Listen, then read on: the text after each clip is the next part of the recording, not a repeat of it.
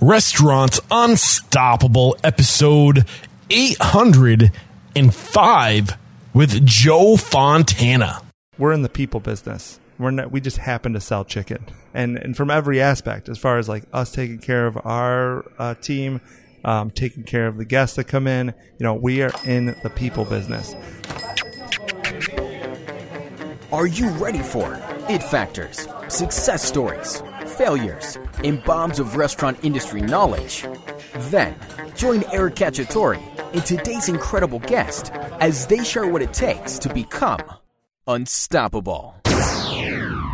This episode is brought to you by Bento Box. And it feels so right to have Bento Box as a sponsor because I remember, uh, beyond five years ago when I was researching my guests and finding people to have on the show, I remember there was a correlation between successful restaurants and Bento Box websites. And it just feels so appropriate to have them here sponsoring the show today. But Bento Box is way more than just websites. They're also online ordering and marketing. And you should know that Bento Box has new packages designed with the needs of new restaurants in mind. You can get everything you need to start marketing before you even open and succeed from day one. Current Bento Box customers have seen an average of 70% more website traffic, seven times more conversions, and five times their average ROI. Schedule a demo at getbento.com slash unstoppable and receive three months free.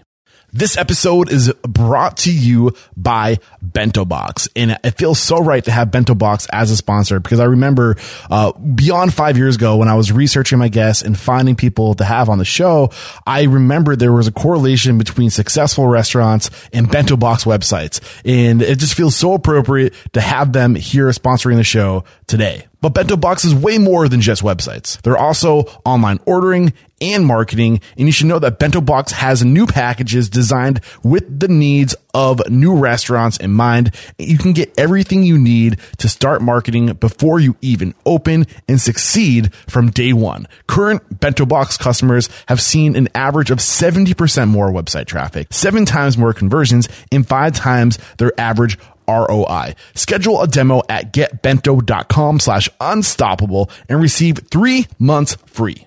Streamline your clean faster than ever before with Ecolab Sink and Surface Cleaner Sanitizer. Ecolab's two-in-one sink and surface cleaner sanitizer is one product that can both clean and sanitize food contact surfaces in front of house, back of house, and the third sink. Like other EPA registered food contact surface sanitizers, it helps protect against foodborne illness. To learn more, visit ecolab.com slash unstoppable or talk to your Ecolab representative.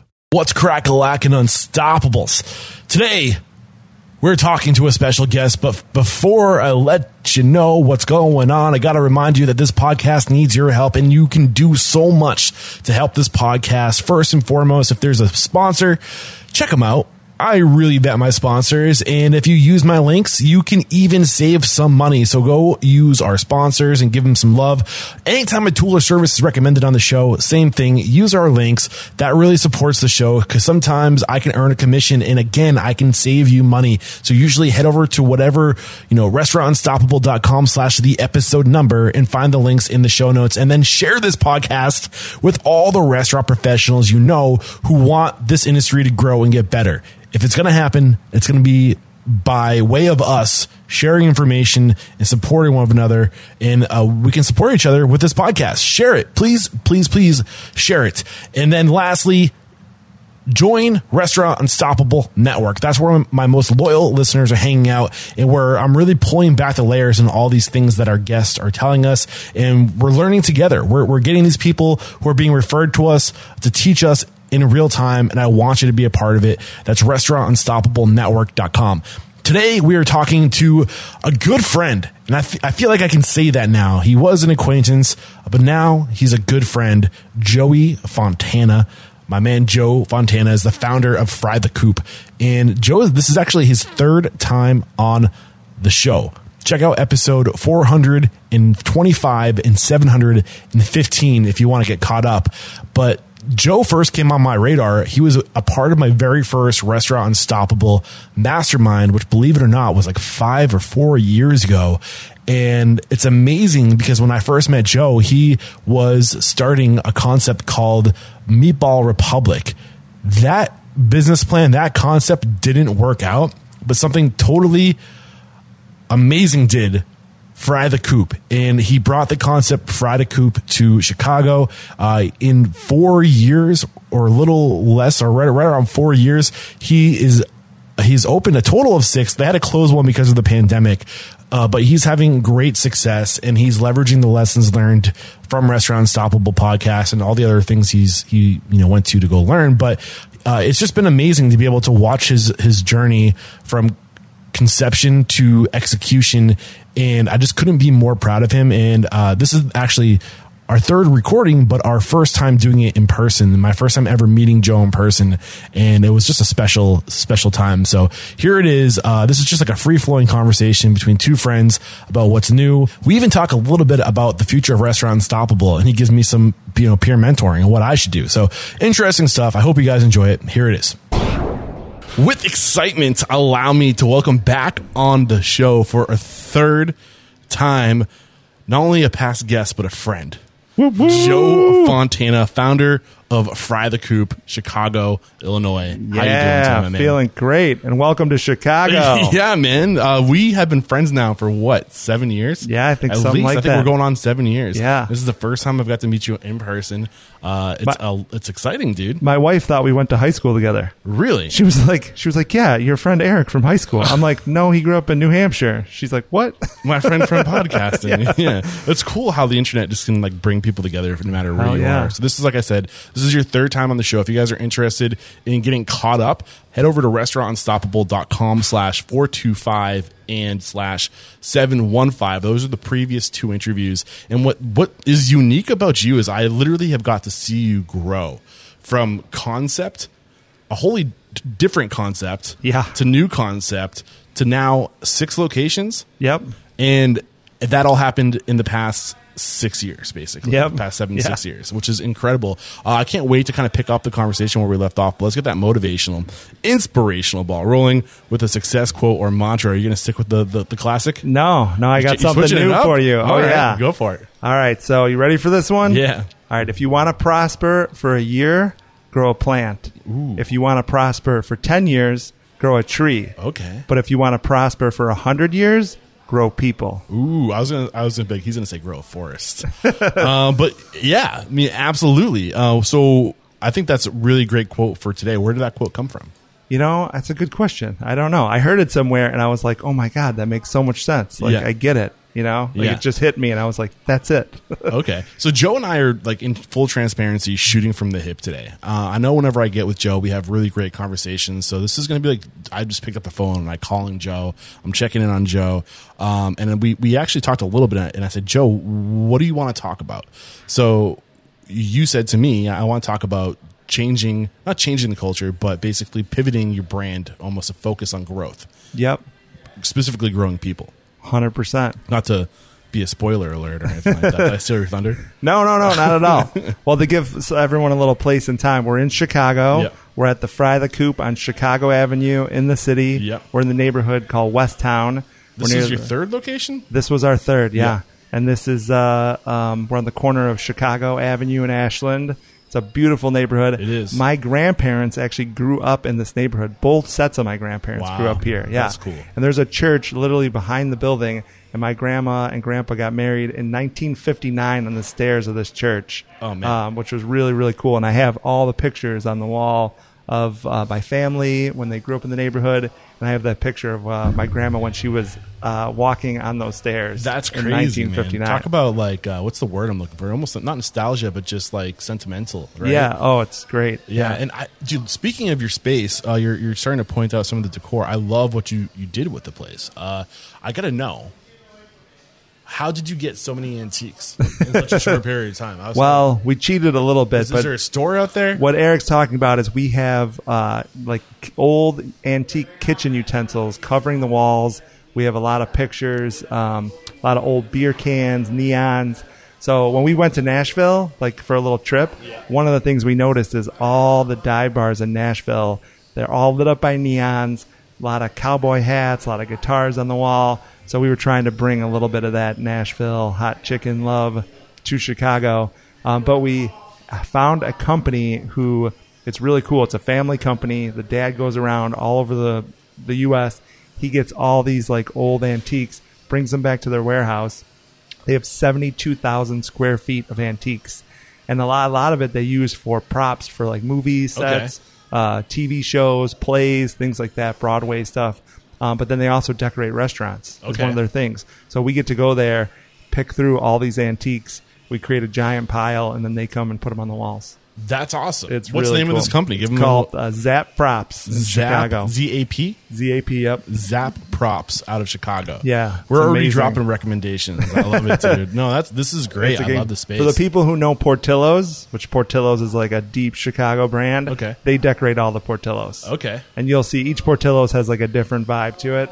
When you walk in, it all comes from there. They actually have a room called the Portillo's room, which is really cool. I may have stolen a couple things. Sorry, Dick Portillo, out of the Portillo's room. So the last time we were talking, uh, I want to say the focus was on kind of scale. Like that's what where you were at. Yeah. Uh, you went from one location to I think at one point where were you at six locations? Six is the most you've ever had. Yes, You closed yeah. one. We had to close one in the Loop, which is Yeah. the very downtown. That was the second location Chicago. that you ever opened, right? Uh, no, that was our fourth location Oh, that we fourth opened. location. Yeah, it only lasted a year. We were serving 300 people a day there just for lunch. It was just Yeah. a lunch spot. And once COVID hit, it was in the financial district of Chicago.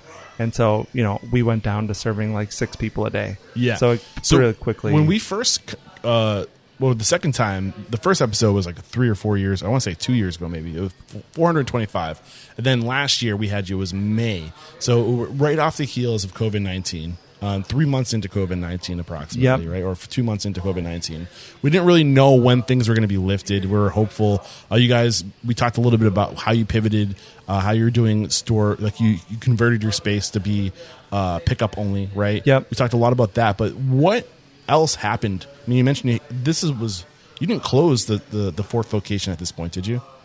no, we ended up closing in September. So it wasn't until like uh, six months after that, five months after Okay. that.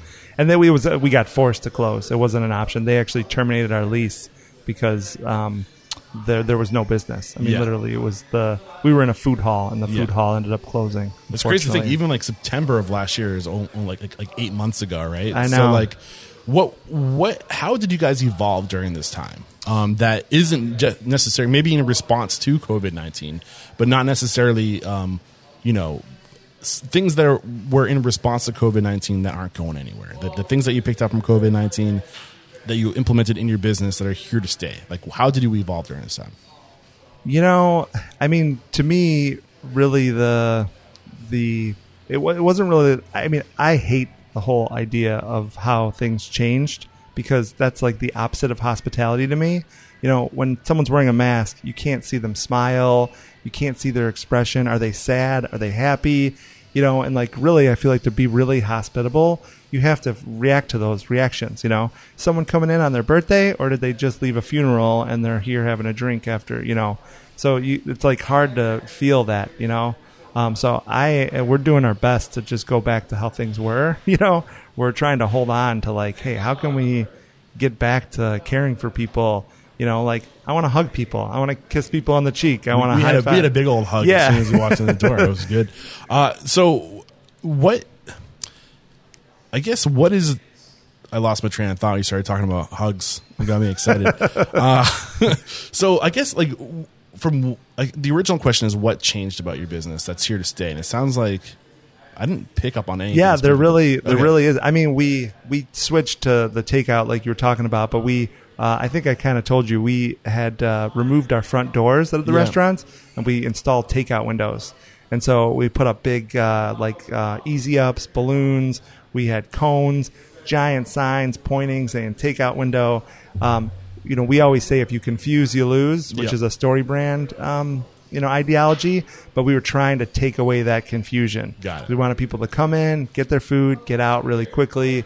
Um, you know, so that was uh, it was more of like a convenience thing and trying to like how can we make it so easy for someone to come get food and leave not feel unsafe not feel any like negative you know no confusion you know that kind of thing but we're we got rid of that we opened up the um, you know we, we replaced the takeout windows the doors are back in place and uh, we're letting people back in the restaurant now I love it. So you were a huge proponent of of uh, Uber Eats and DoorDash and all these third party platforms. I remember, and the way you looked at it, your your whole out- outlook is these are marketing outlets for us. And, Yep. And um, do you still feel the same way?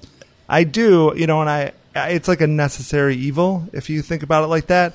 Uh, the problem, though, right now is that Uber like lost 2,000 employees during this whole thing. So where it used to be, where Uber Eats was so fast, I mean, literally, you put an order, we had a driver there within Yeah. minutes. You Yeah. know, they were waiting on the order to get done, and our food takes you know very quickly to whip out. So um, now we've kind of started to see like this lag where there's a lack of drivers, um, which is unfortunate because now it takes longer to get you know food out to customers. Yeah. The first bummer. the first location was 2017. Correct me if I'm wrong. yep, that's correct. So we're um, four years into this now. yeah, right? we're actually three and a half years into our uh, yeah. business. We'll and, be four years. And from our previous conversations, one of the things that you did that was a huge success for you was you you invested in a publicist early on, mm-hmm. uh, and you had lines around the block, like you said, uh, wrapped around the building. Is that honeymoon stage over? Is it is it getting to the point now where things are like the the hype is as strong as it was, or like how do you maintain? I guess is what I'm saying. Out of that initial like we got all this media, you got all these people coming through Yeah. because they want to try. You're the new the new kid in town. Uh, lines around the corner.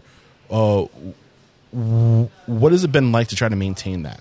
So, uh, and that's a very good question. I think we've always tried to be classic and try to have this like, you know, not be trendy, try to have this like classic idea. And I feel like when something's classic or vintage, you know, it almost never goes out of style in a way. Yeah. So, um, we still have our publicist on board. That's uh, it's like a mar. You know, we look at it, Rebecca. Yeah, Yeah. it's like a Shout out. marathon Yeah. from Betty Bomb PR. But uh, it's a marathon. You know, we're going to do PR always. And I think it's just constantly being relevant. You know, it's hard too. We do the same thing. We don't have specials. You know, we don't we don't really do anything like outside the box. We don't have like Yeah. daily things going on. Um, so we do the same thing every day. But our goal is to be consistent at that same thing, be the best at the same thing we do. Um, so it makes it, it makes it hard for a publicist to promote. You know, Yeah. you're just doing the same thing every day. Well, I mean, this Oh, is something we've talked about in the past too, but also the the power of having a really focused, tight menu. So you, if you are doing just a few things really well, like it makes it easier to do those things well. yeah, being distracted. absolutely. Uh, so what are you do? So you're doing a lot of the same things. Your focus is doing this one thing: Nashville fried chicken, the best in Chicago, best in the world, right? Sandwiches. Sandwiches. We do sam. That's our Fried main thing. We're So, um, how has your marketing or your your PR, like, how have you evolved your approach to getting the word out there? So, how does how has the, the message changed? Um, I think the message has stayed consistent. Um, however, you know, now we're kind of focusing uh, half of our efforts on the business side of things. Like I was, um, uh, what, what is it called? The notable entrepreneur for Crain's magazine. Nice. Um, which Crain's is like a big one. Yeah, that was about a year and a half ago. But I think like we're kind of focusing on because I, you know, me and you were super into the business side of restaurants Yeah. and the industry, and you know, we could talk for days about this stuff. So I think we're starting to kind of promote um, the business a little bit more towards like that um, publicity, um, and not so much like chef driven stuff. Because at first, you know, a lot of like the TV news, you know, they want to see chef owner. Yeah. I'm not a chef. You Yeah. know, I'll cook you a great meal at home. I think the chef has has no offense to the chefs listening to this. Like they, that time is kind of it's still relevant, but the wave isn't what it used to be. And I think that what's sexy now is entrepreneurism, technology, innovation, uh, Sure. and you can take those practices into the back of house as well. But I think that there's kind of like this, like to, to I think what you're alluding to is that that there's almost like this next wave of the new sexy is the the businessman, the entrepreneur. Um, they're both sexy. They're both sexy, but there's like, but we're you know, but there's I think there is opportunity there to like share what you're doing, like the business side of things, right? The what and the why. Yeah, absolutely, Yeah. for sure. And I hope like my goal is that our culture and the idea of growing people and really making our purpose around that is going to help inspire other people to do that Yeah. too. And I'm, I'm not the only one. I'm not the first one. No, to do you're this, not. But and I'm so I'm so excited that you're going in this direction. When you said this to me, I lit up on the inside, and that's always kind of been the vision that I've had. Is like if, if I ever wanted to open a restaurant, my my job would be building growing people, right? And that, Yeah. and like I think I might have said that in the past. Um, but you're so aligned with that mentality, and I think that in, like we are. People like to say we're not in the food business; we're in the experience business. Yeah. and I would say even further, we're not in the experience business.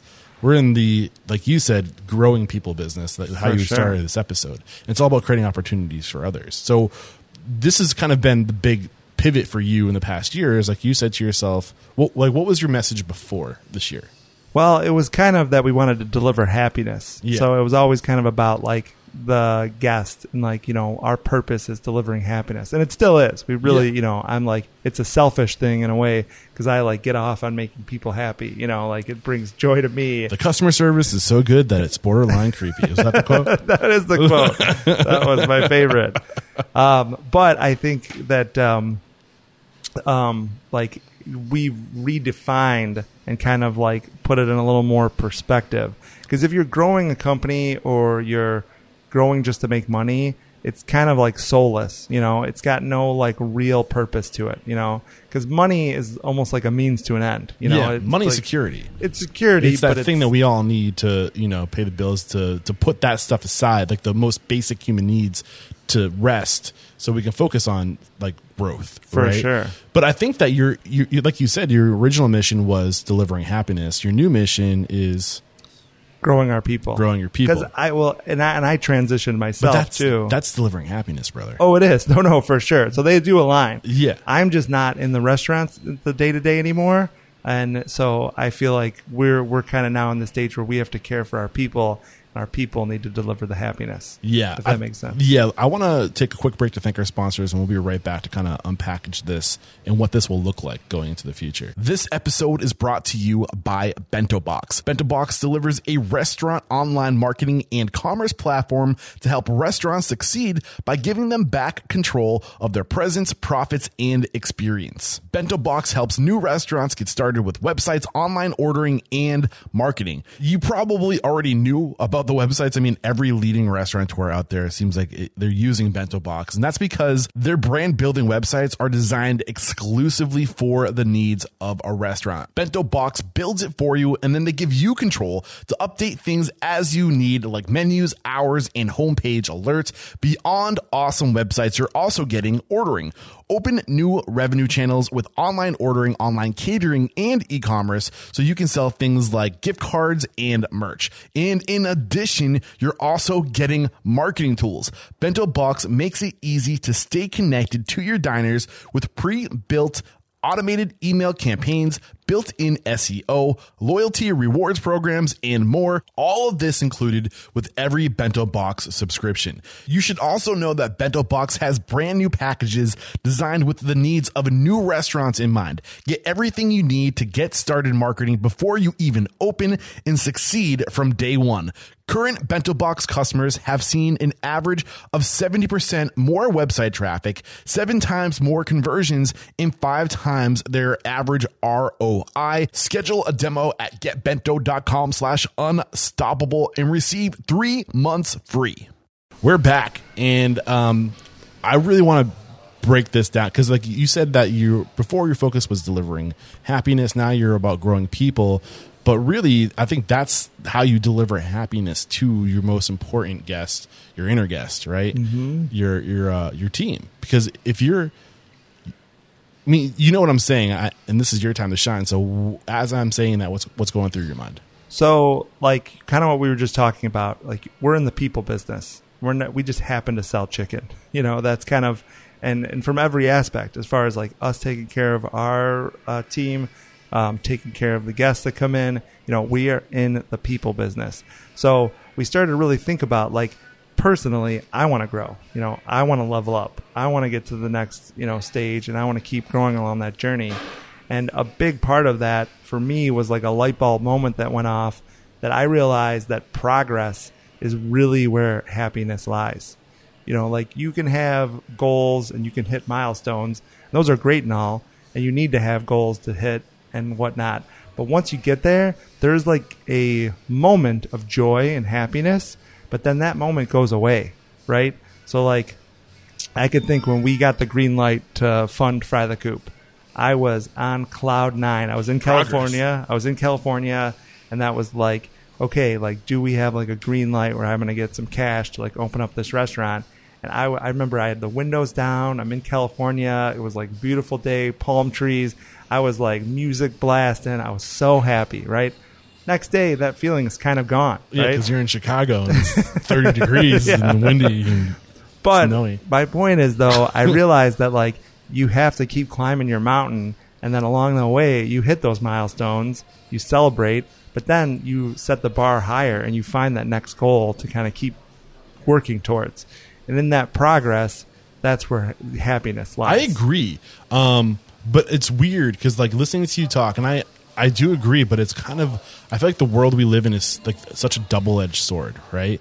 Because when you think of growth, I think a lot of people what comes to their mind is more like fiscal growth or fiscal stability. Oh, sure. and I a think, part of it. And I think um, that's absolutely absolutely important uh, because people need those things to feel secure and get security in their life, right? Yeah. Like fiscal responsibility should be one of your core values because it gives you the ability to give your, your people security, right? And Yeah. like, beyond that, I mean, but it's the fuel to the, you know, your, it's the blood to your your body. It's the fuel the fuel to your car. You Yep. need it, right? Um, but at the same time, when I hear that, like one of the, the one of the realizations I had is that you'll never have enough.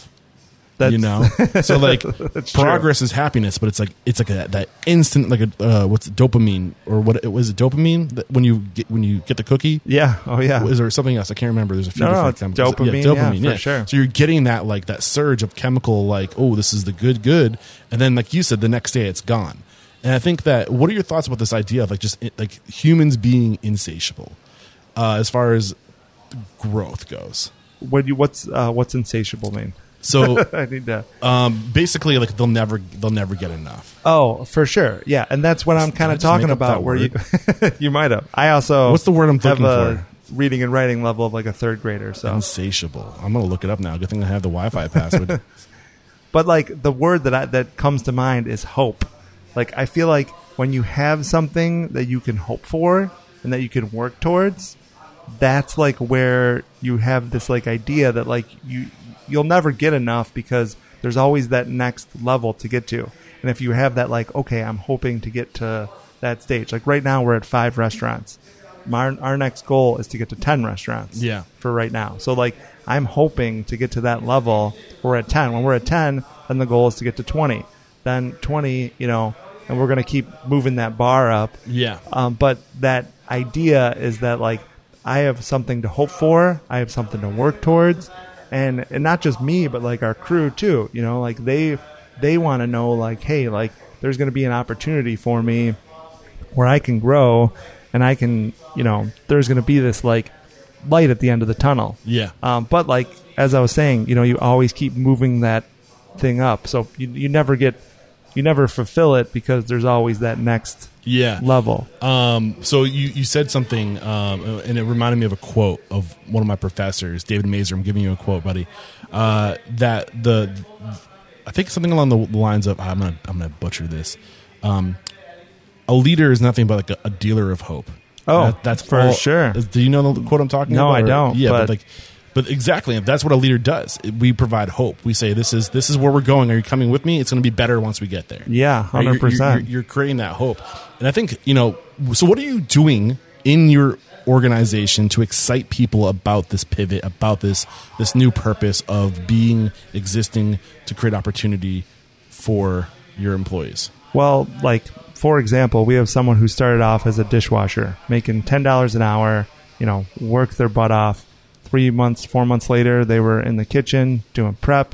Then they worked their way up to lead prep. Then they worked their way up, and now they were prep manager. They were prep manager for you know kitchen manager for a year, year and a half. Then they worked their way up to like uh, shift manager or assistant manager, um, and now you know they're working their way up. This person I'm speaking of to store leader. After store leader, there's district leader, then you know there's like so in in title and in different you know positions there's ways to kind of move up. So you have that like hey i'm making more money you know i'm like you know along the way. And none of this stuff happens overnight by the way. It takes tons of hard work Yeah. tons of dedication tons of focus. Um, but you know you just keep leveling up you know and you keep doing Yeah. it slowly and then it happens. And you know financially you were saying like for sure that's a huge part of it. You know you want to make more money you want to be more secure but that's just a part of it you know? You want to know that you're cared about by the people you work for. You want to know that you're taken care of. You want to be proud of your title and your position. You know you want to have these things that like you know make you want to move up. And we tell our team all the time like listen we're going to the moon and back and like do you want to come with us? And if you want to come with us like we have a career for you here. And so I think that's like one way of uh, kind of positioning it as the career piece. Um, then the other thing that we're thinking about, and this is something that we are in the very beginning stages of, but creating a win-win situation for our team where they can keep growing up that ladder to maybe one day where they own their own fry the coop and we're a partner with them. Yeah. And then maybe like, because we thought about, you know, we get approached for franchising all the time. Um, it was almost silly. Like when we opened up, like two months later, people were like, "Are you going to franchise?" I'm like, "I don't have a dishwasher for Tuesday. What are you talking about franchise?" You know what I mean? Like, um, and still, we don't want a franchise. I don't want to give our brand to somebody, um, some stranger. You Yeah. know. But if there's someone who starts as a dishwasher and they grow in our company, like that's the guy I want to franchise to. And that person could become a millionaire one day. Yeah. Like no education, you know, no no college education. Um, you know, they started out, you know, basically at the bottom, and then now they might one day own four or five restaurants themselves and be crushing it. you Yeah, know what I mean? So like, we want to kind of create those opportunities to where this is more than just like, you know, a job. This is going to be a career that's going to, you know, pay them. So, what's the conversation look like on day one when somebody comes in your doors and they say, "Hey, like I'm I'm here for a job." Do they know what's on the horizon? Do they have these? the- Are you are you laying this out in front of them that if you come to work here, like you could own your own? Like maybe not. you're, maybe you're not sharing that yet because that's part of the vision. Yeah. But like, there's room for growth. Like we don't want to just hire you for a line. Per like we want you to be more than just a line whatever the term you use here, but like a, a line employee. Um, what does that conversation look like to give them that hope? You know, we don't do that uh, from the beginning currently Yeah. because, you know, we have a lot of people who start and then, you know, a week later they just peace out on us. You know, you have somebody who comes into the kitchen and then all of a sudden they ghost us and they, you know, they're nowhere to be found. Yeah. Um, but we do have a quarterly meeting at each store where we bring the whole team together and I'm starting to put that into the conversation. Okay. You know, before I was trying to kind of tell. Um, so in London, they have a culture to where, or in England, where if you want to go to another job, you can put in a three month notice. It's pretty common where you would go to your boss, and say, "Hey, I got another job. I'm going to give you a three month notice." And they celebrate the fact that you're moving to the next, Yeah. you know, And the next chapter. about. It should be about Yeah. that. And then they, they literally will throw a party for that person that goes on to do the next thing. Well, in America, it's the opposite. Nobody wants to tell their boss they're leaving for a new job. If you tell your boss, then like you feel like you're going to be shunned. Yeah. You know, so a lot of my, you know, conversation with them was always like, "Hey, like if you're only with us for a season or two seasons or whatever, and you want you're, you know, going to be a photographer or you have goals to like you know, Whatever it is. climb your own Yeah. mountain. Like we're going to here to support you on and off the field. So if you want to be a photographer or whatever your your dreams are, like we want to support you in those dreams. Um, so I was always kind of preaching that to our to our team, but now I'm starting to because we have the opportunity that we're growing and we need leaders. I'm starting to pitch this whole like. Well, I think hey, it's both. You know, have a career. Oh, it yeah, is. It's It like, is 100%. if this isn't for you, that's fine. I get it. Not everybody wants to, to be the the Nashville fried chicken sandwich king of Chicago. I get that. um, but at the same time, like I think you should uh, also give them the outlet that if this is what you want to do, there's room for you. Oh, for sure. So like you, you want to open up that as a possibility. Did you by any chance check out the episode I did with Nick Cirillo on framing uh, for tangible growth? No, but I uh, need to go back and listen. I was actually trying to get a hold of Nick Cirillo. I to can get him- introduce you. He's down the street. You know Yeah, that, yeah, right? oh, yeah, he's Nick's right pizza. down the we street. should go for pizza tonight. um, so I had him on the show, and Rudy Miick is actually behind that that school of thought. Yep. Um, and it's this idea of when you hire people from day one, not maybe not the, the from like the day you're you're interviewing them, but as soon as they're hired and they're on the team, there is a path for growth. So they come to you and say, "Hey, Joe, I want to race," and you say, "Okay, here's what you got to do." And there's a step by step process of courses, lectures, you know, like tests, Tests, yeah. all these things. Uh, Slice of the pie. practic- like practicals where you you demonstrate that you are efficient in the, the job you get timed things like this where you can literally chart your own path or you can grow at your own pace. Whatever Yep. you want. You can tackle it and get a five dollar raise in three months if you want you know? Um and like but like and that sounds like that's the path that you're on. Is like that you're you've gotten to the point now where you want to start building these tangible paths of growth of vertical growth within your business. Yep. so what's what's your plan to tackle that? So I, I actually we were talking about bringing Nick in because we want to kind of mimic that uh, that ideology. Where like the ball's in your court. Like you want to raise, great, earn it. You know, here you go. Here's the path to do that.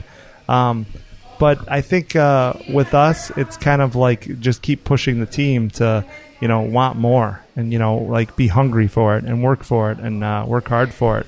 And they're seeing. I mean, it's been tons of changes uh, no one stays in the same position for that long here at our company. So it's like we're constantly moving people up, and I think people see that, you know, and they're like, "Hey, oh wow, that person was just working alongside me. Now they're my boss." yeah You know, like I want that too. You Yeah. know, I want. I I think I'm ready to step up. You know, Yeah, for sure.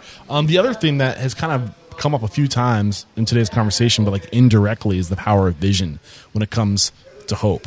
Yeah. Right? Because you're as the leader, you're you gotta you have a vision for this place. Yep. And what it looks like five years from now. Do your, does your team know what it looks like? and we're, we we actually just sat down to define that. Yeah. which has been nice. Finally, uh, after we got our uh, fifth store open in March, we've actually got to take some time to be like, okay, let's take a step back and let's start like kind of diving into the nitty gritty of that. And we're starting this whole training program, and a part of that is, um, you know, kind of what you're talking about is letting the team know what the vision is, what the mission is. And uh, we sat down. This was one month ago to really define it. We've always kind of had it, but I think defining it. And right now, our vision is we want to be the number one employee in fast casual, and we want to be the go-to spot for chicken sandwiches in Chicago. Okay, I love that. Um, so when you sh- when you shared this vision, how did the energy change? Was there a change? Could you was it was it? Could you pick up on it? Well, I think you know between us, we call ourselves a support team, and that's like uh, the executive, you know, people who don't work in the restaurants, Yeah. who we kind of like support all the restaurants. So our support team, it was kind of like okay, now we have it defined and we know what we're going for. You know, like it was kind of like okay, it is clear, and it was we all knew it in a way, like you could feel it. But I think defining it really goes such a long way because now, like it's it's it's down there and it's on, you know. And we also put a timestamp on it. We put our timestamp at 2025, which is in four years from now. So in four years from now, we'll sit down again and we'll redefine our vision and redefine our mission, you know, and kind of like get that, um, you know, and I and we're starting to also uh, work on vocabulary. We want to all talk the same language. Yes. So we we yesterday had we a had- conversation about that the last time I was with you. yeah, and it's it's important. And Yeah. we we had a vocab uh, meeting yesterday where we're starting to kind of um, get all this language together. So at this store, at all our other stores, we're all talking the same language. I want to get into that and why that's so important. Um, but to wrap up this idea of, of vision, right? Vision is will stoke hope. for sure. You know, and like people need to know where you're taking them for them to have hope. And it's not enough to tell them during the orientation. You have to remind them what the vision is. This is where we're going. Like you got to make it a part of your vocabulary, your language, right? Which Yeah. kind of leads into the, the next thing is um, once you have this vision of where you're going, you can't just leave it there, right? Like what's like you, you're going to forget where you're going, right? You're going to Yeah. constantly bring it back to the surface. Um, so that kind of leads us into what you're talking about is language. So how what what's your strategy for using language to reinforce vision? So, um, I guess once you kind of have everyone kind of speaking the same way, it kind of all aligns into that one vision, right? Like um, one of the phrases that I wanted to put in was uh, the only easy day was yesterday. That's a Marine kind of thing, but we do pre-shift every day. So our managers they gather everybody right before we start lunch, and then right before uh, shift change when we do dinner, they um, bring the team together. So like it's nice to start talking about things in a way that like kind of flow the same way. And I think like when everyone kind of sees like oh like this is hard work. Like I'm here to hustle and like yeah today's not going to be easy because the only easy day was yesterday. So like it's hard work and you gotta you gotta hustle. And I feel like those little tidbits in the language help you know the overall picture of the vision and the mission and where we're going. Yeah, I can't tell You if know. we have an audience or if they're reading the menu. I think they're reading the menu. Come back and see us. yeah. No, absolutely. I I love that. Um, I got totally distracted by that. I'm not gonna lie. um, that was funny. No, so really what I was talking about was that, you know, all the language that you speak, you know, how the the the leaders in the company and in the stores, our store leaders, how they talk to our team and the words that they say, it needs to align with the vision and the mission. And I think when we're all talking the same Yeah. language and we're all using the same quotes, the same, you know, Was this like inspired by Mario Del Pero? I'm ho- I'm, I'm just curious. no, it's inspired kind of by uh, Danny Meyer, Okay. actually, because he kind of took that like these little quotes that he would repeat over and over and over again. Yeah. and they start to get into people's minds. Well, you, know? look at and this. I think we talked about this a little bit in our, our previous interviews, but it's worth bringing back to the, the conversation. Uh, when I interviewed Ma- Mario Del Pero, he said that every culture across the world, whether it's Italian, Russian, Chinese, Australian, South Africa, whatever, wherever you are, um, has its own language, right? And every business has a culture, and you have to think about that business having its own language. So it's like those little things like that that, that help you identify. Ritual is the other big thing too. Oh, So you can use language, which is like our words, right? Like every organization has their own set of words, and also um, the ritual, which is like repeating things, like things that happen the same time every day to reinforce the vision. Do you guys have rituals? we do not really have a ton of rituals. One of them, though, that I really wanted to implement was that we we have a um, a new employee starts with a trainer T-shirt, and they wear this ugly blue, bright blue, stands out, and it says training on the back. Yeah. It's already they wear it for twenty shifts, you know, which is about a month Yeah. before they actually get like a uniform package. But I was thinking that it'd be really cool to once they get that uniform package, when they're like they made the team, we bring them in the walk-in cooler and we do, um, you know, like when the knight is Oh, knighted yeah. and they, you know, have the sword on each side of their shoulder. Like so, I was thinking that'd be really cool. Like once, What are you to use a spoon? Or a, yeah, use a spoon or use uh, maybe uh, one of those fryer uh, scoops, There you you know. but you bring them in the walk-in cooler, the whole team can join. You know, they get down on a knee, and it's like, all right, you've made it. You know, you passed your training. You are now uh, part of the coop team. You know, But even doing those little things like starting with one uniform, like a T-shirt, right? That's your training T-shirt, um, and then giving them that cookie of getting the uniform. That's growth. Yeah, right. they like, made it. They made it. they right? made the team. Yeah, and like I think Nick Cirillo and um, what he's another thing that he does that's he he has a different colored hat for every Yep. tier that you for, for every like I can't remember, but it's kind of like a curriculum almost. Yeah, so once you level up, yeah, get it's a new color 101, hat. 201, 301. I think that's how he actually Mm-hmm. talks about it too. And every time you get into that next tier, you get a new hat to kind of distinguish your credentials. It's, which is I think a good again. People want to be seen. Yeah, They oh want yeah. to be recognized for what they've accomplished. So that's huge. Um, what are some of the other things you're going to do to, to really kind of pivot this this organization to be focused from? Well, it's still going to be focused on happiness, really, because at the end of the day, you're making your employees happy For sure. by giving them opportunity and by growing them. What else are you going to do? So uh, donations are something that restaurants constantly get asked from the community. You know, Yeah. it's like we have on our desk every week. There's maybe four to five, you know, donation requests of you know uh, all all different baseball teams, hospitals, you know, school districts, PTAs, um, and we love donating to our community. You know, I think all restaurants, you know, love giving back. However, I started thinking about like all these dollars that we're just kind of giving away to the community, and I thought I'm like, you know, that money like could possibly go towards our team because you know like there's obviously struggles all over the world right you know there's kids starving in haiti and Yeah. so for some restaurants or businesses they might donate money to haiti you know and hey we put this fund together and Yeah. there's kids you know and i think that's amazing however in our business we have our people are struggling inside our four walls you know they have personal struggles financial struggles you know things that they want to do that they may not have the money for. So we're starting uh, kind of a fund, if you will, and we're going to start doing our donations. And we already have done this, but I want to make it like official, where we are like putting money to the side and having like a donation thing for our team, so they can say like, "Hey, I'm moving out of my mom's house and."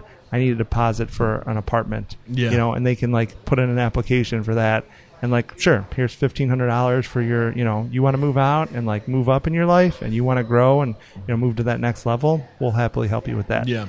you know um, school tuition um, you know we we donated uh, somebody their grandpa passed away unfortunately uh, one of our crew and uh, they'd only been working for us for three months at the time but they had asked like hey our family doesn't have enough money to pay for the funeral. Would you be able to do- help donate? And we did. We were like absolutely you know? Um, so I wanted to, you know, kind of build up this uh, opportunity so we can, you know, take our donation money and like put it back into our team, help Yeah. them kind of grow. You know, it's kind of that same concept. You know, we just want to help our crew. You know, move that. Uh, now, do you see that being like just deciding who gets the money might run into some issues for you, like or like do you think that there's a, a possibility where you might run into like people pay, paying fa- favorites or some people feeling that they didn't get anything and like I mean I hate to, to, to Oh, bring that e- no. into the conversation. You're 100% right. Yeah. But here's the thing there's nothing fair in life. Yeah. Nothing fair. Yeah. I think somebody made the joke that the only thing that's fair in life is a thing you pay on a bus. You know, but like, so it's not fair. You know, uh, it'll never be this even keeled thing. But, you know, we can try our best to, Yeah. You know, be um, unbiased and Yeah. try to, you know, take these. Um, I think it's a great idea, and, and Yeah. I'd be interested to see how you guys execute that. Um, because I, I mean, I don't think I've ever. I mean, I've heard of people just giving back to their team, like, oh, you need help with that. Mm, Like, it's kind of like a, it's essentially a donation, but you know, they just never labeled it. You know, Yeah. Um, but when you said donations, I started thinking about other examples of people using donations to kind of stoke culture. And other organizations have given the employee, like they'll they'll like once a month they'll they'll say, okay, Mister Employee or Mrs. Employee, what's one cause that you're excited about, and we're going to donate to that. Oh, cause," yeah. which is another thing you can do. So just feeding into those higher needs, you know, and Yeah. like and just anything you can do to like help see your employee and help them feel like they're being seen whether it's something that's important to them that you're contributing to or whatever it might be absolutely. So so far as far as the things we've covered as as what you're going to be doing to focus more on growing people uh, that's going to be your your mo- you know before tagline was delivering happiness now we're going to grow our people. Uh, you're going to use tangible framing. You're going to so people will see how they can grow within your organization. You're going to use language ritual and you're going to start giving back to your employees a, a new at a whole new level. What else are you going to do? yep. Wow. I thought that was enough. There. That is a lot. I mean, but I just I didn't want to cut you short. No, Uh, I think it's really just like making a focus on our crew. You know, like um, uh, somebody got into a car accident the other day. One of our uh, our, our, our leaders, our store leaders, and uh, they needed a thousand bucks to get their car. Um, it was the deposit for the insurance or whatever, um, and we we happily helped out with that. You know, so I think like just um, letting the team constantly know that we have your back on and off the field, and that like we're here for you. Like if Yeah. you need help, like come to us. You know, like Yeah. we want to help you. Yeah. You know. So I think the only thing that's coming through my mind right now is like that's great conceptually, right? But to execute that, what are you doing to make sure that you have the cash flow available? Do you have like a, a percentage of? Oh well, of we do profit. We do profit first, Oh, Eric. All right. um, yeah. So I mean, everybody, in case people aren't familiar with profit first, what is profit first? Profit first is essentially allocating your dollars to different buckets, um, if you will. So we have an income account where all our money comes into the income account, and then we have, you know, right now I think between all the businesses we have uh, maybe 50 bank accounts. Okay. And so Wow. those are buckets, right? And every bucket has a purpose: uh, sales tax, um, uh, tips. Um, you know, we have rent buckets. We have uh, all different things. So once the money comes into the income account, it gets allocated towards these buckets. You know, of money. So that, are those percentages for you? you know, uh, how do we do it? We do it basically by actual dollars. Like I know like what our rent is every month, and so I know like halfway through the month I need fifty percent of that to be in there, and then you know towards the end of the month I need the whole thing in there. You know, so I kind of know where the buckets need to be at. It's and cash flow management. Cash flow management, Yeah. exactly. And so I'll be dedicating a bucket to you know our internal donation. Yeah. So it's just like it's the envelope system, but instead of using envelopes, you're using checking accounts. that's exactly and the idea is as money comes in, why they say profit first is because your business exists to give you profit. To make profit. To make yep. profit. Yeah. It doesn't exist to pay bills. So that's for sure. But before, like the, the traditional way of doing business was you pay all of your expenses and whatever is left over is your profit. What profit first? Mike Michalowicz. Uh, should probably give him a, a tip, you know, a little nod. What's up, Mike? Mike is the Woo-woo. the. I don't know if he invented this or if he just put the words to it. The Godfather. I think he is the, the, the inventor. well, I mean, people have been doing this for years. I think he just had the idea of using the checking accounts and then. Oh, sure. Um, but anyway, Mike Michalowicz Profit First. It's a great book. Um, you take profit first. Like ten percent of everything that you earn go off the top is your profit. Yep. Um, so you always make sure you're paying yourself, and then after that, it's like, and I always say like cash flow and people determine your growth. But how do you know what your cash flow is, right? Yeah. So like it's just a way to kind of have a. a, a your your your eye on every penny that's coming into your business and allocating it and also making sure you're paying yourself uh, but beyond that you can you can do something where like you have profit and maybe you choose profit um, 5% of your profit can go back to your employees and they typically say profit is supposed to be for getting out of debt and investing in assets but if your people are not an asset i don't know what it is You Mm-hmm. They're your only asset. yeah exactly so um, what's going through your minds as i'm saying that i mean you already know this stuff Well, yeah, and it's just you know you have to like make room for it. And I think you were saying like, how do you know? Because cash flow changes every day, right? Every Yeah. day, every week, every month, every year. You know, your cash flow is slightly different. It's either less or more. You know, um, so I think you have to constantly watch the numbers to pivot. And I know you were just uh, diving in a lot about um, prime cost. And so we look at prime cost every single day. You know, we have it. We have EO, EODs, which is end of day reports, end of week reports, end of month reports. So we're constantly looking at like what is the percentage of labor we're paying, what's the percentage of food cost we're at, you know, daily, weekly. But then that helps us pivot. So say right now I lose half my business today, right? Now we have to pivot very hard. You know, we have to schedule less people. We have to order less food. What scenario do you lose half your business in a day? yeah, I can't think of anything. But you know what I mean? So I think if you're staying on top of your numbers and you were very conscious about pivoting to make it work correctly, um, you know, one of our mutual friends, I'm not going to say their name, but they uh, started out with their restaurant making 1.2 million a year in their first year. Fantastic, right? Yeah. But then after, you know, the time went on, I think Is that gross or net? uh, that is gross. Okay. But then, like, so then after the restaurant uh, kind of settled in, you know, the first year of them being like the new thing in town, you know, it went to like nine hundred grand a year Yeah. or maybe something like that. But that's a big difference, right? That's three hundred thousand dollars difference. But that business owner was able to pivot and shift the labor, shift the food cost, and was able to make a profitable business under that under nine hundred thousand dollars a year, opposed to one point two. And so I think if you can you can make the business make sense no matter where your revenue is. You just have to be ready to do that. And then as long as you're doing that, there will be profit and there a way to throw money in that donation bucket that you want to. Yeah, I love it, man. Awesome stuff. Um, we, earlier I started talking about uh, people being insatiable. By the way, insatiable is a word. It means impossible to satisfy. Oh, okay. Um, you were right. I'm just not smart. Eh, no, you're great. you had me questioning myself though.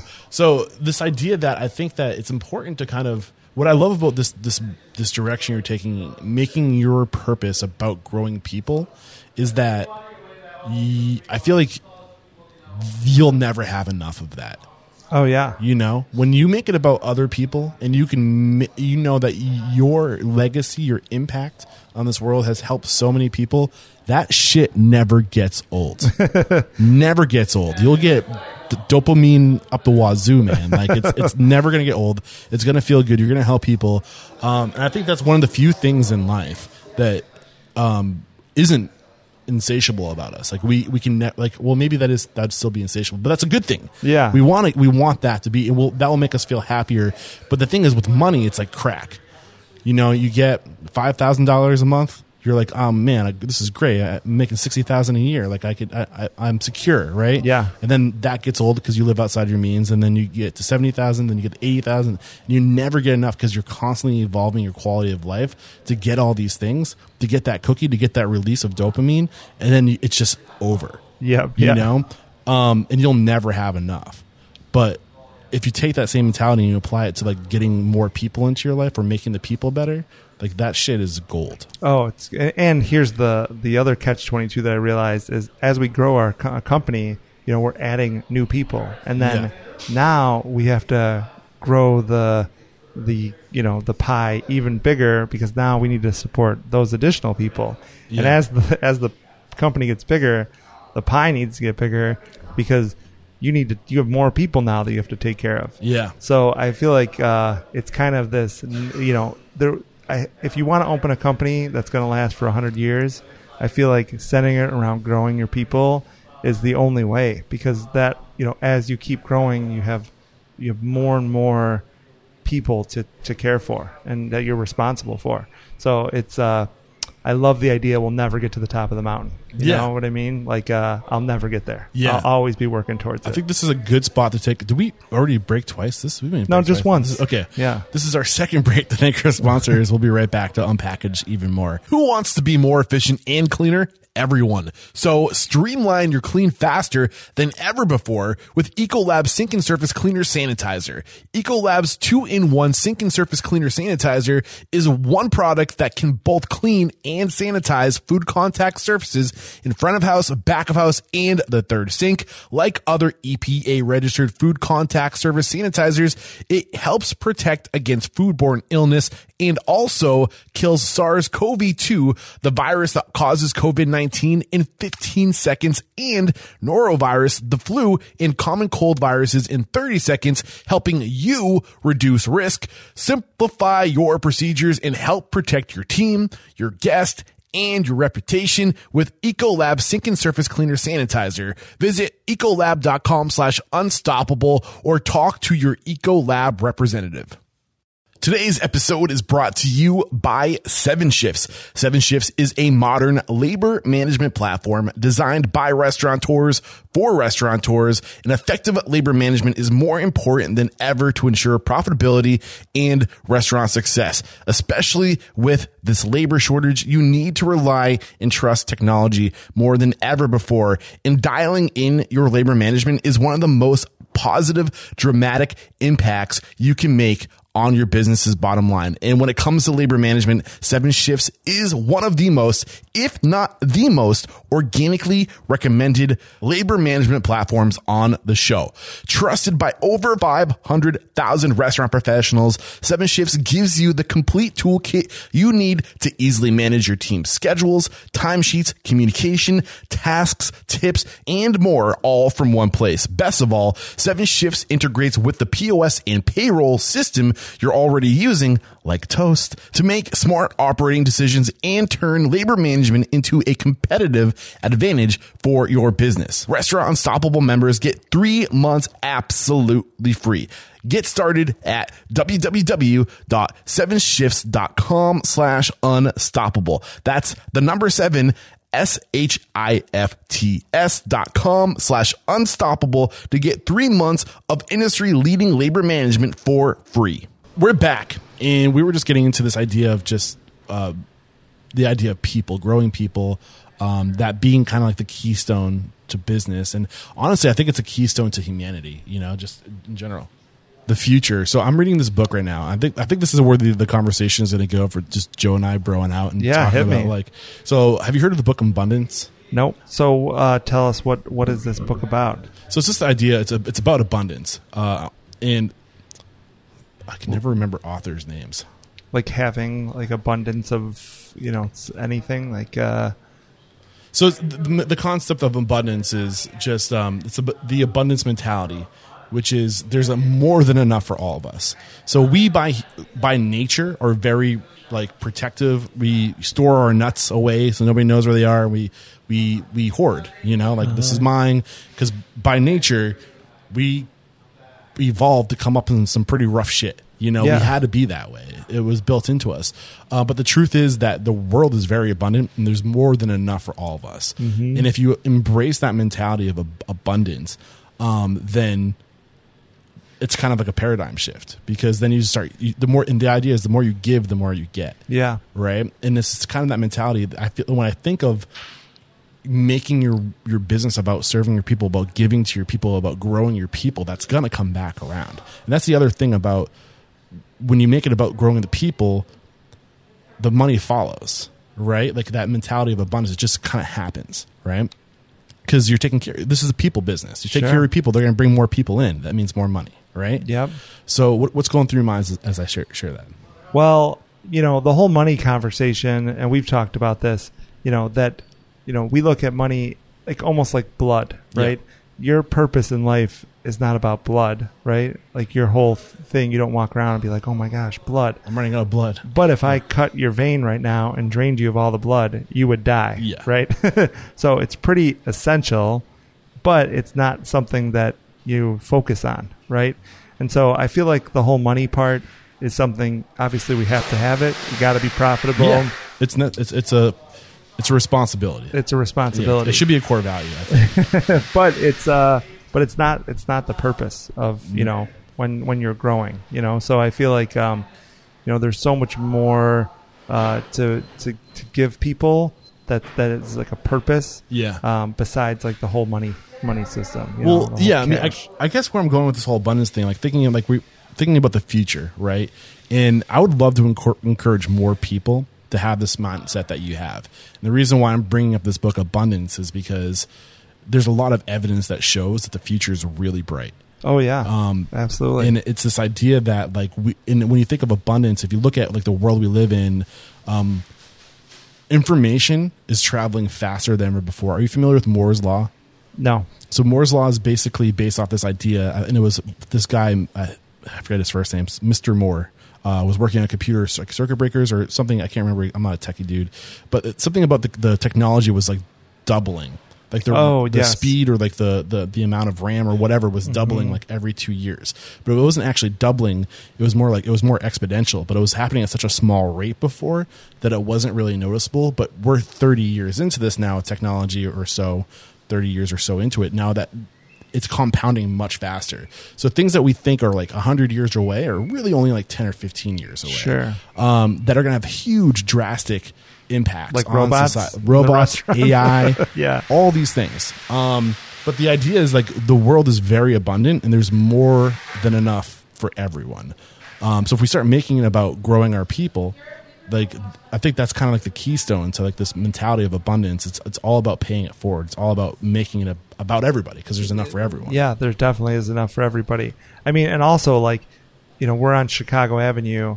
We're hoping that restaurants open all up and down Chicago Avenue here. Like, I want, you know, we're hoping this becomes the next restaurant row, um, because I think all ships rise with the tide. There's plenty enough for this whole block to be restaurant after restaurant after restaurant, and I want that. You know, maybe it'll take some of our business away, but I think in the long run, it's going to boost our business up because we're all going to kind of become this like food destination spot. Yeah.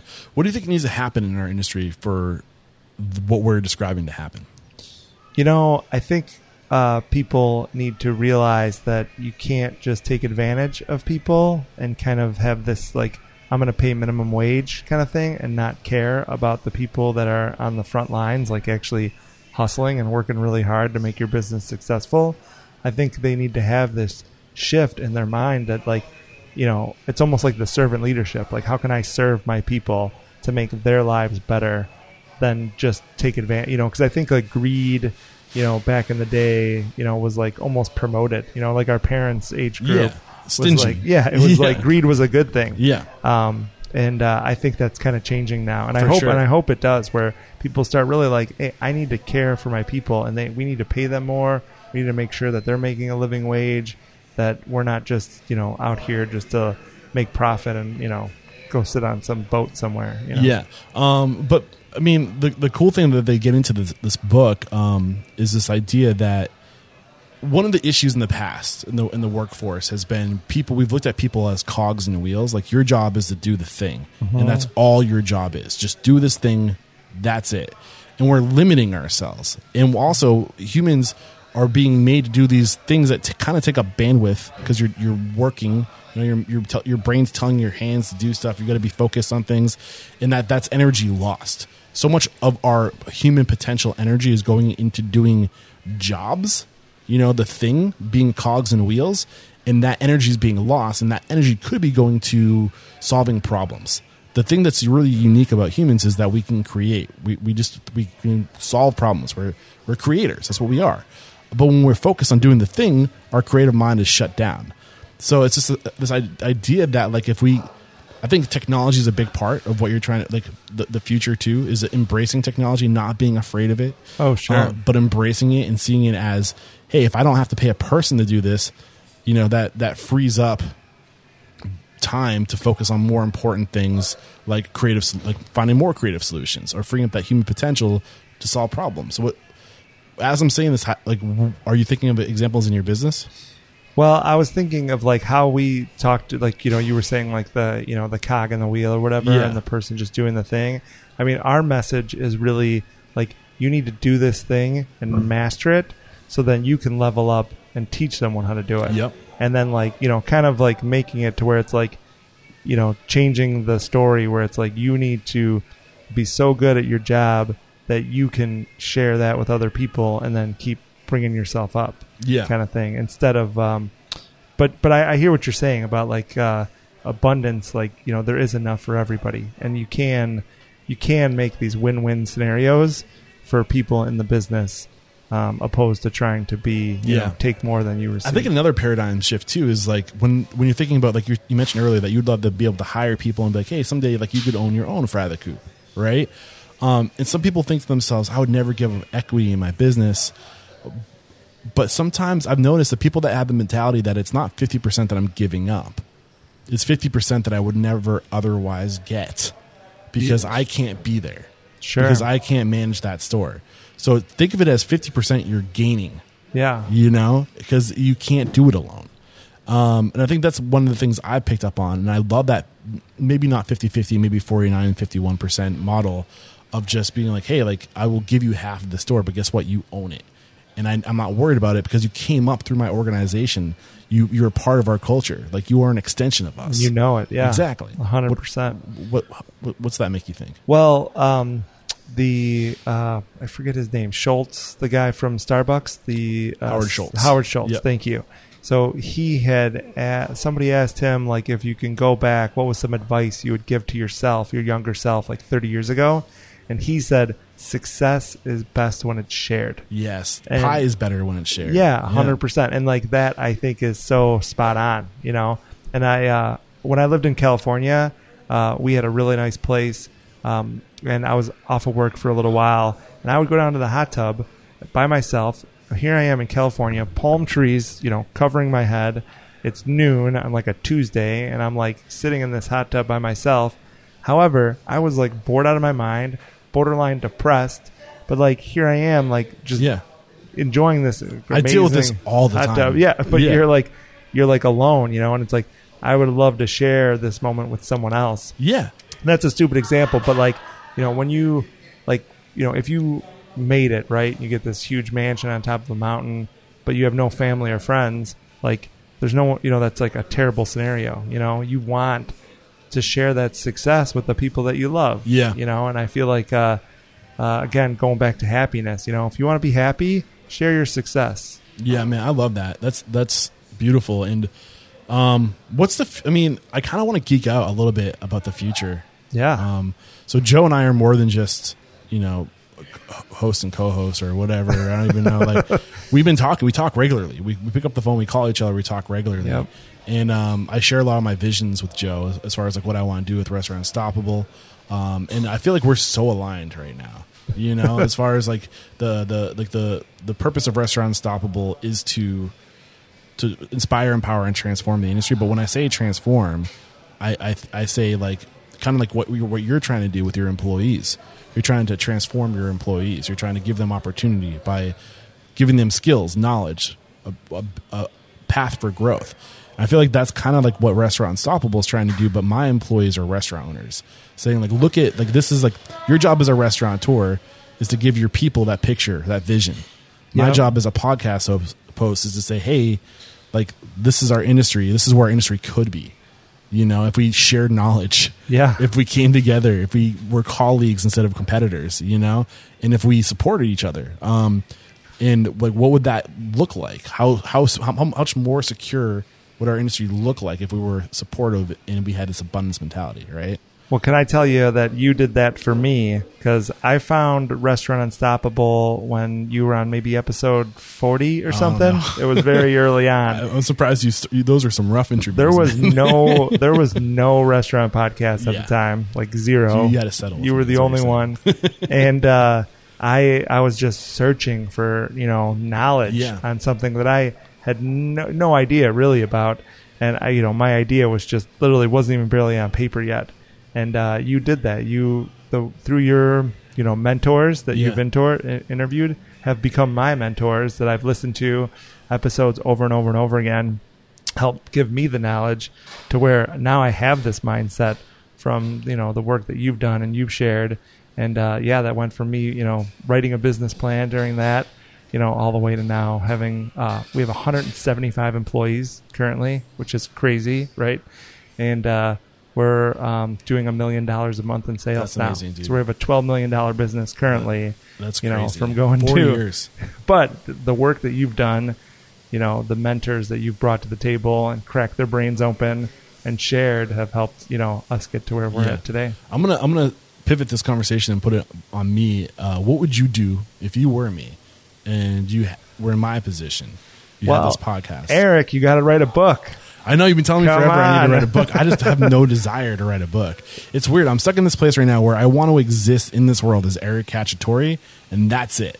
Meaning the shit that I want to do and how I want to do it. You know, like and how I'm trying to, to figure out how I can coexist with this podcast and, and exist in this world, be profitable in the way I want to exist. You know, which means Sure. uh, I think there is an opportunity to write a book. I just I have no idea what it would be. I think I just need to sit down and start writing and see Oh, what yeah. happens. Um, you you're- a page a day for the next two years. I know you're right. I You'd have a book. Start doing it.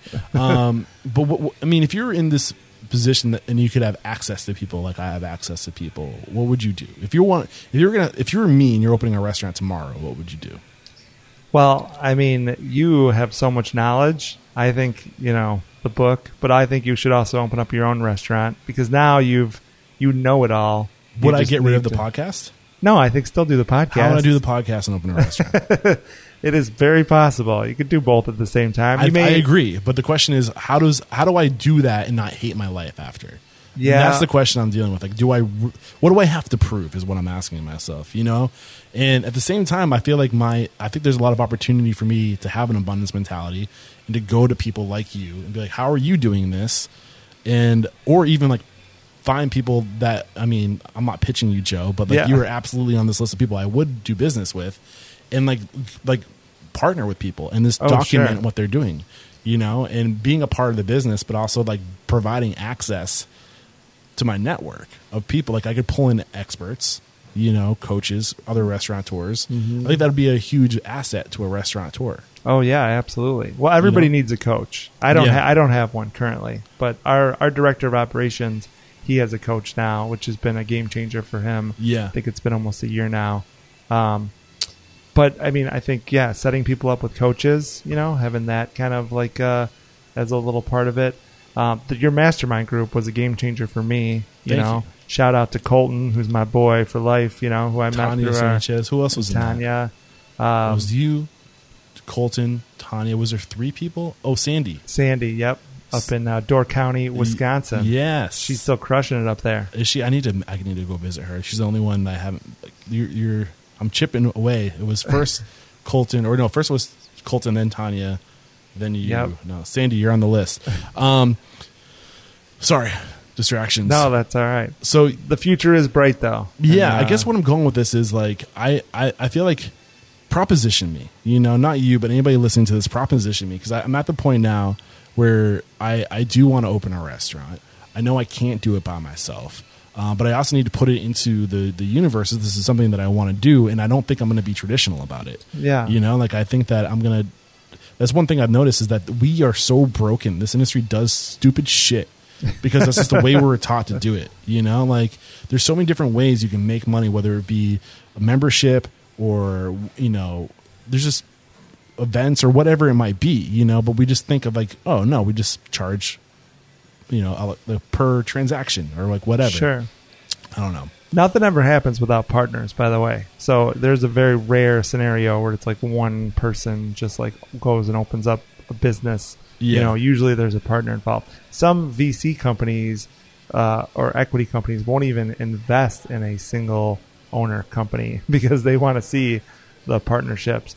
So I think uh, you know, and then some um, restaurateurs, you know, put together hundreds of investors to get you know in on their concept.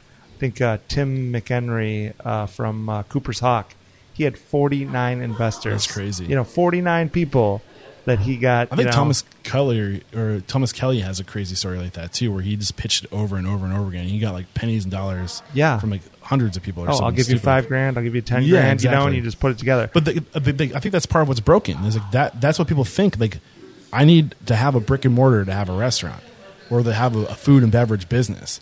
You don't. sure, no, you don't. Like you can start super small, have complete control over it, and like this is going back twenty or thirty years. Some of these people that we're making examples of, but like today, like with technology, like you can have a storefront be your website, and Absolutely, and you yeah. can cook from a, commissary. You know, like the the barrier to entry is so low, and you can you can even start with just doing meal prep for like five clients that pay you, you know, hundred dollars a week. Oh, totally. You know, And I have a great story about this. So when I was in California, I was trying to raise money for a concept called Meatball Republic. Yeah, I know. As you know, uh, so I was trying to raise five hundred thousand dollars.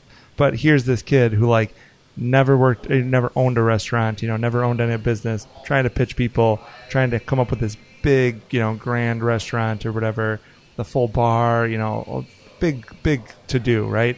Meanwhile, a friend of mine opens up a little pizza place uh, for like next to nothing, and I had found out about it after he opened because he opened Yeah. so quickly. Yeah. it was like I'm talking like three weeks or like four weeks. He, he like from the time he was like, oh yeah, I'll sign this lease, and like four weeks later he was open. yeah, And I go, where'd you get the money for this? He goes, oh well, he just you know he signed the lease for me for nothing, and then I found a used pizza oven for like two grand. I went and picked it up. We threw it in my truck and got it in there, and then like here's me trying to like do this whole big grand thing, and meanwhile my friend just like. You know, within weeks for you know under ten thousand but you dollars. started small too. You were doing um, Well, Fry the the, Coop. Fry the. Coop did. Oh yeah, I was doing it. You know, where I was doing the pop up stand. Yeah. But still, I mean, my point is though, like to piggyback on it, is like I should have scrapped the whole "I need half a million dollars" thing and just hey, Start. I just need to find a little space. What do I have? And I can just yeah, what do I have? Yeah, what do I have? Yeah, can I scrape together five grand and, and I go think buy a what we all have is a story, and I think people forget that. So, like, you have a story, start telling it. Uh, start telling people, start sharing your vision. Yeah. So uh, we mentioned vision a couple times today. Vision. Uh, we, we talked about tangible framing within your business for growth. Uh, we talked about profit first. I did a workshop with Aria Weinzweig from Zingerman's on Vision. Oh, Uh, yeah. If you guys have not caught that yet, uh, make sure you you Can you find that on the podcast? I'm pretty sure. that on the So I haven't decided if I want to take the workshops off of the main thread yet. It's a little weird with sponsors, you oh, know. sure. But I mean, the video, everything's like it's it's much nicer. It's much it's much nicer in the network. And the other variable about being in the network is when we record those things, you get to join us live. Uh, so we did a whole workshop on visioning with Aria Weinzweig, who I think explains it the best. Oh, he is the best. Yeah, so literally. check out that episode if you're listening to this. Check out the episode I did with Nick Sarillo on tangible framing within your within your your business, to, so your people can see that there's growth. When was that? That was um, maybe three or four months ago. Oh, okay. It was recent. Great. Yeah. Um, Rudy Miick is the guy to talk to. He's the one that taught Love Rudy Nick Miick. Sarillo how to do that. Yep. Rudy Miick's in the network. He's very active in the network. I'm pitching the fuck out of myself right now. Uh, and Profit First is a course I did with Casey Anton, who's a Profit First professional. Yep. Um, who? So if you guys are interested, I think it's two hundred and fifty dollars. Um, it's Worth a, it's a step by. You will make your money back. Well, you will make your. You will. It will change your life. I have. I have like fifty thousand dollars put away in allocated accounts right now, but I have zero stress That's amazing. you know because it's just I'm, I'm not bragging I'm, but like it's just like these like that's that's taxes you know Oh, like sure, yeah. people like you know like that's not my money that's just tax maybe it's like maybe it was 50000 right now you know what i'm saying? But this But is yeah, the idea that point, like yeah. we just lose track of money and then it's tax time. You're like oh shit. You know it's just like like and, and like profit and like I'm, I'm paying off debt that, that i've never been able to do before. It's it's so powerful when you have control when you know where your money is and you pay yourself first which is the other variable. So uh, visioning tangible growth profit first all that stuff is in the network if you want to learn how to do it. Um, head over to restaurantunstoppablenetwork.com uh, be a part of the conversation. Um, And even having, you know, I'm a part of the network, and Yeah. even having a sound board to go to of other restaurant owners, business folks that you know you can ask questions to and throw it out there, and you get tons of responses from a bunch of people who chime in. Oh, Yeah. this is what I do. This is what I and, did. it, and it's a little different from like social media in the sense like it is essentially social media but the people that are in the network are past guests and people who are paying to be there Sure, which yeah. means the quality of the conversation is much better you see a lot of these jabronis on like facebook groups just like posting stupid shit oh yeah, political stuff like we're here to learn and grow and to help each other out yeah. When you got skin in the game, you know, Yeah. it's a little more serious. so I didn't mean this to become a, a giant ad for the network, but I, I just wanted to point out we talked about a lot of stuff today that we address within the network. Uh, so do come hang out in the network. Um, that's my my focus right now. Um, Joe, we got to wrap it up. I have to be back my Airbnb in 30 minutes. And I got a 15 minute drive. Yeah, no Uh, problem. and I still got to break down. But um, we wrap up every chat by calling somebody out. You called out last time uh, the Boka. Uh, I'm so afraid to say his name, dude. Kevin I Bohm. don't. Bohem. Bohm. Bohem. I got to figure that out before I have no tomorrow. he was a past guest on the show. I'm pretty sure I'm saying a it right. great guy. Uh, I don't know him personally. I yeah, just I listened you to called him out, and we're connecting tomorrow. That's man. So that- we're fantastic. gonna make that happen for you. It's up to like 30 locations now. I think. Yeah, and Yeah. He, him and his partner won restaurant tour um, of the year a couple James years Beard? ago. Yeah, maybe it was the James Beard restaurant tour, but just fantastic guys. When that first episode, you interviewed him in like 2012, Oh, yeah. 2013. I have to listen to that tonight. It was a long time ago. it. It's going to be painful for me. I to listened to that episode like five times because I was blown away by like his mindset. I was like, wow, this guy gets it. you Yeah, so we're going to be following up tomorrow. That's great. Um, so that was the first dude you called out. Who else do you think I should should connect with? Maybe not this trip, but you you're pretty plugged into the industry. Who do you respect and admire and wish I'd get on the show? Well, I'm going to give you our director of operations. His name is Francisco Morales. Okay. He has been in the, in it, uh, I think, for maybe 12 years now. He's Okay. a young guy, um, and he he's he has a, his coach, his mentor coach that he uh, meets with every month. But he is like a Jedi master when it comes to operations. Okay. and then you know people too. I mean, he is helping grow our people. And so he is working on leadership really intently with our crew, um, with our store leaders. I mean, he sits down with them. They go over leadership stuff once a month. I mean, he's just next level when it comes to um, growing people, uh, focusing on leadership and operations. Uh, I think he will give a lot of value. awesome. Uh, name drop that name on us one more time. Francisco Morales. Francisco, look out! I'm coming after you. Uh, probably the next trip back out to Chicago. We're going to connect if you're willing. Uh, and Joe, how can we connect if we want to talk to you? Uh, we have follow up questions. Maybe we want to come work for you. Oh yeah, fry the coop at fry the coop everywhere. You know, Instagram, um, Twitter. Uh, Joe. RestaurantUnstoppablenetwork.com. Yep. Joe at frythecoop.com. You can email me. Always happy to talk shop. You know, any questions anyone has, always willing to help. Beautiful. Thank you so much. There is no questioning, my man. You are unstoppable. Yeah, cheers. There we go. Another episode wrapped up here at Restaurant Unstoppable. Joey Fontana, my man. You were great, dude. Thank you so much for being a great guest, uh, a good friend, and honestly, an amazing host. While I've been in Chicago, you've shown me a really great time, uh, and I just can't say thank you. And if you guys are ever in Chicago, make sure you go check out Fry the Coop, and even better, meet up with Joe. Um, smart guy, big heart. He's going places. Keep an eye on him. Um, and man, a lot of cool things came out of today's conversation. I love Joe's constant evolution.